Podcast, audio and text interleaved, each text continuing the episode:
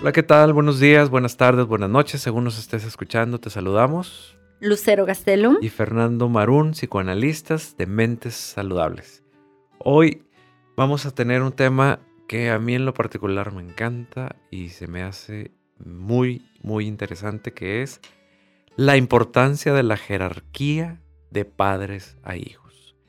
Tenemos una necesidad que se está perdiendo o que está perdida en muchos casos, que precisamente nos llegan a la consulta, bueno, tanto niños, adolescentes como papás y personas adultas que no pudieron eh, tener la oportunidad de digerir muy bien lo que era una, una jerarquía y están teniendo problemas en, los, en el resto de los, de los ámbitos de sus vidas, que ese vamos a hacer el siguiente episodio. Vamos a hablar de eso porque nos vamos a enfocar en este episodio para hablar de la importancia de estas jerarquías a la hora de educar a los hijos.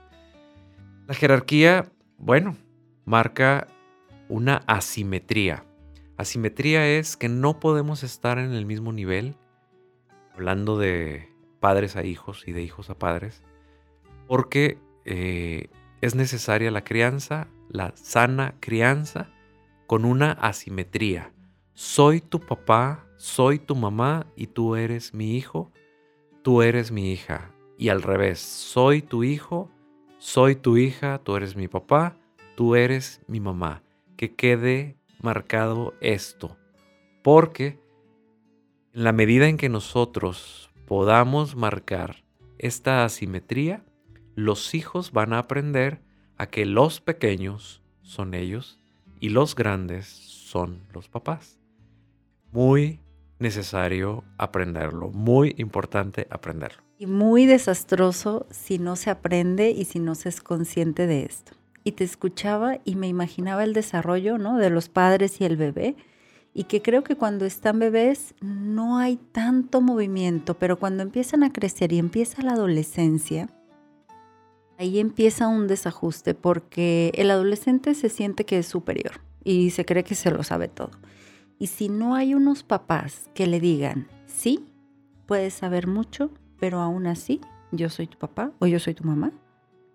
Si no hay un papá así, se le sube. Y se le sube, ¿qué quiere decir? Que quiere como ponerse al nivel o por arriba de los papás. De yo sé más, yo puedo más. Y pues aunque sepas más o puedas más, yo soy tu papá o yo soy tu mamá, ¿no? Soy el grande y tú eres el chico. Y esto que, que los adolescentes precisamente lo toman a mal, lo reniegan de esto. Eh, bueno, y es normal y es comprensible por la etapa en la que están pasando, precisamente. Eh, es necesario que una persona aprenda a tener esto y que los papás sepan tener autoridad por sobre los hijos y que la autoridad no sea algo autoritario. El concepto de autoridad tiene que ser algo amoroso, asimétrico pero amoroso y no el hecho de decir que la autoridad es mala. La autoridad siempre va a ser buena. La asimetría siempre va a ser buena porque si nosotros digerimos ya como adultos que existen límites, pero los límites ya los traemos instalados dentro de nosotros, no vamos a tener que esperar a que llegue el policía a marcarnos un límite externo, un límite doloroso, un límite sin amor. Los límites amorosos que dan los padres a los hijos, o los cuidadores a los hijos, son precisamente el marcar o el saber marcar todas estas situaciones que, como ahorita, ahorita te estaba escuchando, Lucero, y decías que, bueno, mientras están chiquitos los niños, pues no está tan marcado. Y sí, los papás generalmente tienen el control de los hijos. Mientras más chiquitos, pues más control tienen de ellos, o sienten que tienen más control conforme van creciendo, pues va llegando la etapa en la que dices, híjole, pues ahora sí tengo que ponerle un límite a mi propio hijo. Y el ponerle límites también te va a doler a ti como papá o como mamá. Y entonces, pues eso sí, no todos los papás tienen esta capacidad de poder soportar la culpa, de poder soportar el límite o simplemente no saben ni cómo hacerlo. Yo he escuchado a muchos padres que dicen, este, no, yo, yo soy amigo de mi hijo, yo soy amiga de mi hija. Y la verdad es que, híjole, es que no somos amigos y no vamos a poder ser amigos nunca. No, y si quieres ser amigo de tu hijo, no va a tener padre o no va a tener madre. Y entonces va a estar, sí, va a estar despadrado o desmadrada. Sin que sea eso una grosería, sino no va a tener madre. Entonces en esta, en esta parte va a estar perdido, no va a tener una guía, no va a tener un líder. Y entonces ahí preocúpate, porque un amigo no va a ser el papel de un padre. Nunca, nunca, nunca. Y ahorita que te escuchaba esa parte del control y así haciendo como un símil con la autoridad, el control entonces sería más a sometimiento y la autoridad sería más a amor. ¿Qué quiere decir? Que entonces cuando los papás quieren someter y es porque yo digo haces esto y me vale, así, no me importa, nos quedamos pasmados, ¿verdad? Porque, oye, ¿por qué tanta, y así como sometimiento, con tanta fuerza? En cambio, la autoridad sería, a ver, entiendo que quieras hacer esto, pero en esta casa eso no se va a permitir, hijo. Te vas a poner en riesgo y yo no voy a permitir eso. Entonces, hay una diferencia entre querer controlar para someter porque nos da miedo que actúen o que hagan algunas cosas. En cambio, la autoridad nos llevaría como a enseñarles a cuidarse te, quiero enseñar a que tú te cuides cuando no estés conmigo, a que tú solito te puedas cuidar de los riesgos, ¿no? Y fíjate, lo que tendremos que cuestionarnos aquí es que las personas que tengan hijos se cuestionen si realmente pueden ser autoridad y saben serlo, porque muchas veces sus papás, sus mamás, eh, su crianza fueron huérfanos, no tuvieron una figura paterna, una figura materna, algo pasó, eh, no sé, o no había esta autoridad, o era un autoritarismo, realmente. ¿Cuántas historias no hemos escuchado en tiempos remotos donde pues la educación se daba golpes, por ejemplo? Y entonces ese es el concepto de autoridad que tienen. Y muchas veces vienen y repiten lo mismo o vienen y hacen lo contrario, en donde yo a mi hijo, a mi hija, o, o bueno, la agarran a golpes, o por los golpes que yo recibí, pues le voy a dar toda la libertad y se pierde también esta parte jerárquica de autoridad. Entonces, sí hay que sentarnos y, ver que realmente yo sé y traigo instalada o tengo que cuestionarme si sé hacer autoridad con mis hijos o no. Y, y también cuestionarse de que si mis hijos están pequeños ahorita, más adelante voy a tener que ejercer una o construir una autoridad con ellos y realmente la hace hacer o me da miedo o ya he notado que yo no puedo con mi hija o con mi hijo y entonces termino cediendo a todo lo que me pide, a todo el capricho que hace, a todo el berrinche que hace y no puedo con él o con ella. Y, ahí creo que conectas con emociones de angustia, o sea, de me siento perdida, me siento perdido, me siento angustiada, es que no sé qué hacer, es que pierdo el control. Cuando sientas esto frente a una situación es como, ah, probablemente estoy como perdiendo esta autoridad que tengo con mi hijo. Y entonces sí, ciertamente no vamos a saber absolutamente todo sobre todo, no. Pero a ver, me siento, cómo puedo investigar, con quién puedo platicar, puedo ir, acudir a terapia, puedo hablar con una amiga, algo que me ayude a centrarme un poquito, a informarme y después tomo una acción. Pero si te quedas en esa angustia y dejas que tu hijo o tu hija actúe, ya perdimos. Fíjate que ahorita, ahorita que estás diciendo esto, también me quedo pensando en, a veces el control, bueno, se gana la autoridad con mucho amor, pero también está disfrazando el control del padre o de la madre hasta la adultez. Y entonces es cuando, ok, mi papá, mi mamá, los quiero mucho, han sido muy buenos, eh, los respeto mucho, pero yo no puedo dejar de estudiar tal cosa porque les voy a fallar. Yo no puedo casarme con tal persona porque les voy a fallar. Yo no puedo divorciarme porque entonces voy a fallar el sistema familiar, entonces me tengo que aguantar con alguien que no quiero. Y entonces ahí estamos hablando de si hay una autoridad, pero está también bien, bien puesto, de manera, lo veo como disfrazada, un control eterno, porque he escuchado y visto personas que tienen 40, 50 años que no pueden fumar enfrente de sus papás, siendo adultos, O sea, que, ok, ahí está la jerarquía, ahí está el respeto, pero yo no tengo una individualidad tan plena o tan, tan libre para decidir de mi vida. Bueno, y, esto me haces pensar en dos puntos. En que puede haber una manipulación no consciente, obviamente. a veces consciente. a veces consciente, pero em, puede haber una manipulación de los padres de, digamos, que eres valioso, eres importante solo si haces esto. Solo si eres. Pero ya de manera implícita, no, no, te lo dicen, pero tú ya sabes que lo tienes que cumplir. Así es, los transmiten. Y esa es la parte como inconsciente, que sería como la segunda parte, la inconsciente que tú recibes. Y la otra es cómo los hijos, de una otra manera, aunque los papás no se lo transmitan, los hijos por querer tener un grado de preferencia, de ser los consentidos, de estar por arriba del hermano, de ser mirados. Ajá, intentan hacer y complacer a los padres en eso. Y al final se, la identidad se quiebra. O sea, realmente no hay una persona, una individualidad, sino hay una copia de la expectativa de los padres, ¿no?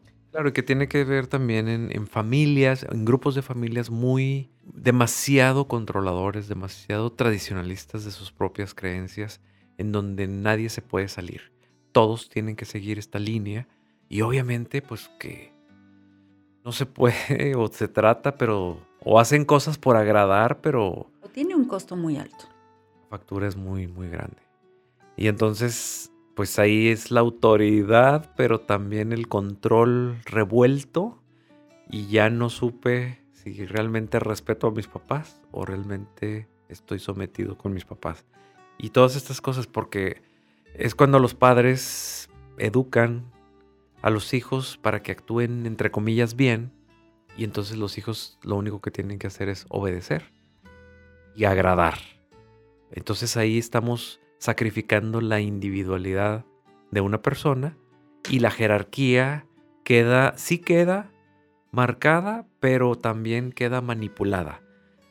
Queda dirigida hacia, hacia tu no libertad, hacia tu no individualidad y esa factura te la vas a cobrar en la adultez o cuando tengas pareja o cuando tengas tus hijos. Por eso siempre que, que quieras saber lo que realmente en cuestiones de jerarquía y de muchas otras cosas más, pero el tema de hoy es jerarquía y de, de asimetría, si quieres saber lo que hiciste con tus hijos con el tema de jerarquía, espérate que ellos se casen y veas lo que hiciste porque ahí es donde va a estar el resultado de la vida, no vida, el sometimiento, no sometimiento, el, la, simetría, la simetría o no simetría, jerarquía o no jerarquía. Y desde ahí es donde nosotros, obviamente no nos vamos a esperar hasta que el hijo se case para, ver, para evaluar qué hice yo como papá o qué hice yo como mamá. Si ahorita ya te está haciendo algo de ruido, alguna de las cosas que, que decimos, creo que es importante. Y también no nada más si es el papá con los hijos, si tú eres un joven o una joven y estás con tus papás y sientes la necesidad de em, hacerte cargo de ellos, resolverles o sentir que sabes más o que puedes más o que tú te sientes por encima de ellos o que los puedes criticar o demás. Y criticar desde el juzgarlos en, en esa parte, ¿no? Desde ahí ya puede ser un foquito rojo para que tú lo empieces a revisar y si todavía no has tenido una pareja o no te has casado o no has tenido hijos, que puedas acomodar esto de tal manera de que ya vayas un poquito más alineado en esta jerarquía, ¿no?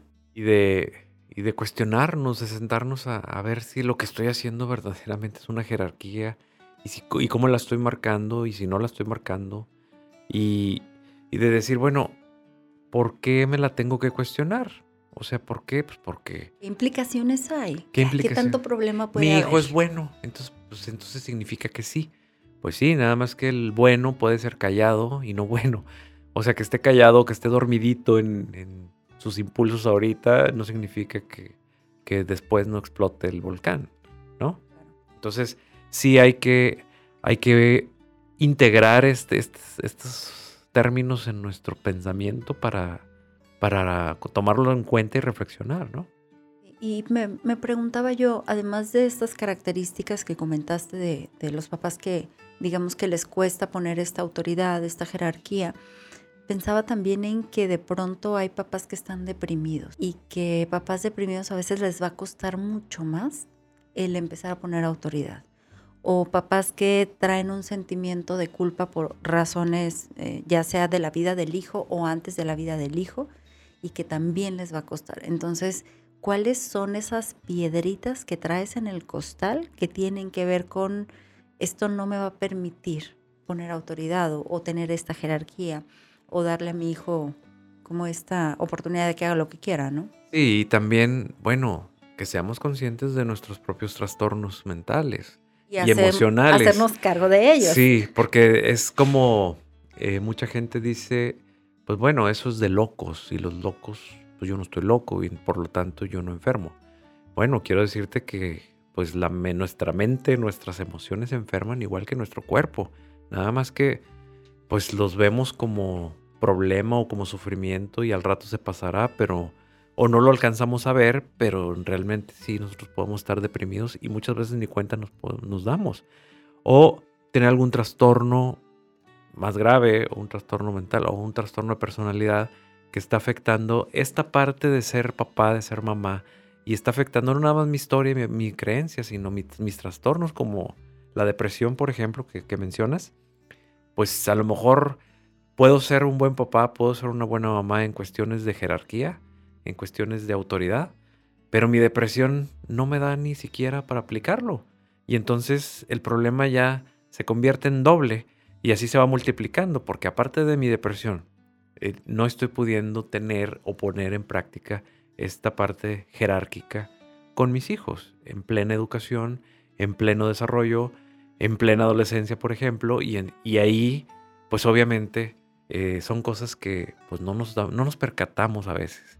Y precisamente estos, eh, estos programas, este podcast de Mente Saludable busca generar conciencia de, lo, de qué es la salud mental, de qué es y de que no te esperes a que de veras no te puedas levantar ni a la cama para pedir ayuda, sino que todos enfermamos, como enfermamos de gripa, también la mente enfermamos pues, de cosas que hay que atender o que hay que buscar eh, cómo lidiar con todo esto, cómo entender, aprender, digerir, cambiar, moverse, etcétera, ¿no?